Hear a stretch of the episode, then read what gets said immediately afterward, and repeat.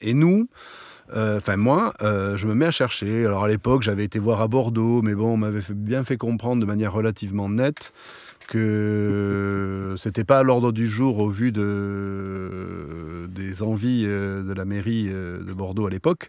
Là, je parle de, je parle de, je parle, je parle de la fin des années 80. Tu sais, c'était l'époque où Bordeaux, sixième ville de France, n'avait pas d'élu à la culture. Je dis ça, je dis rien. Euh, donc voilà. Et bon, bah ok. Dont acte. Et je me suis mis à chercher. Et le hasard a voulu qu'avec Noir Désir, on ait eu besoin de faire une résidence euh, avant de partir en tournée. Et donc, en parallèle à mes recherches euh, de lieux, je me suis mis en quête d'une salle pour faire cette résidence. Quoi. Salle en adéquation avec ce qu'on allait rencontrer ensuite en tournée. Et euh, il se trouve qu'à l'époque, j'avais pris contact avec, euh, j'avais monté le centre Inforock, le Doc Rock, euh, dans les murs du CIJA. Mhm. Et à travers, c'était un centre de ressources, en fait, qui était lié à l'IRMA. Et je faisais ça en parallèle de Noirdet, voilà.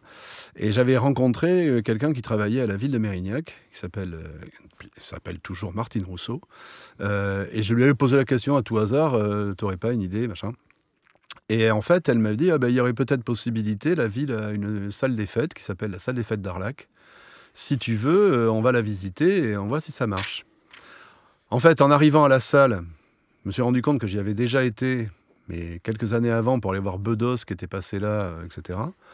Et je me dis, ah ouais, elle est pas mal. Euh, en termes de position géographique, elle était sur Mérignac, mais sur cette espèce d'avancée dans Bordeaux qui était Arlac. Donc, euh, je n'avais plus de soucis avec. Euh, enfin, je veux dire, je n'avais pas les soucis que j'avais rencontrés avec la ville de Bordeaux de l'époque. Euh, donc voilà, on visite la salle, je me rends compte qu'elle a un balcon, qu'on peut fermer le balcon. Enfin, il y a pas mal de choses.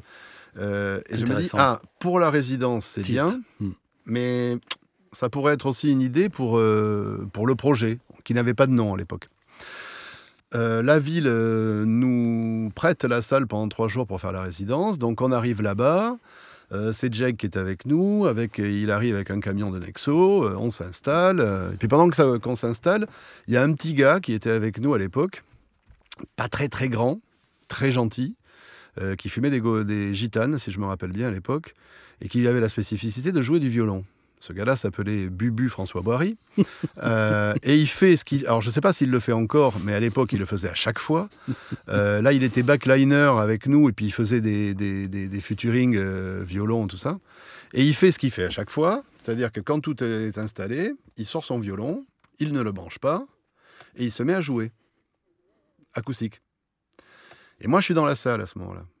Et je me dis, là, l'acoustique de ce lieu, c'est quand même pas rien il se passe quelque chose. Je dis à Bubu, continue euh, de jouer.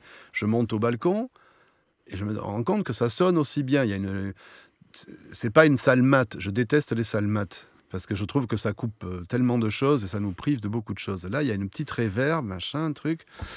Euh, je me dis, on va attendre que la sono soit branchée pour voir si ça sonne aussi bien avec. Donc à ce moment-là, je commence à regarder la salle totalement différemment. Je me rends compte de son rapport salle-scène qui me semble plutôt pas mal, puisqu'on est sur une salle euh, beaucoup plus large que profonde, mhm. donc une proximité euh, renforcée mhm.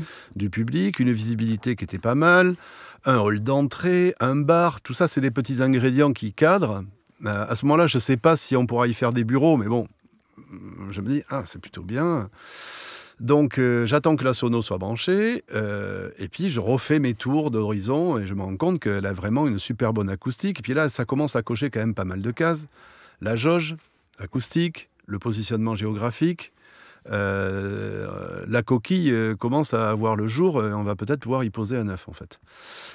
donc je, en faisant ça, je reviens, en parallèle, j'en parle avec les gens de l'assaut, de Transrock, on, je leur dis ça vaudrait quand même le coup. J'en profite pour demander si je peux visiter les lieux que je vois pas là comme ça. Donc je vois qu'il y a une loge en bas, un grand, une grande pièce euh, qui pourrait servir de catering. Je me rends compte qu'il y a des salles de projection en haut qui à terme pourraient devenir des bureaux. Euh, enfin voilà, tu vois, les, les, cases se cochent de plus en plus.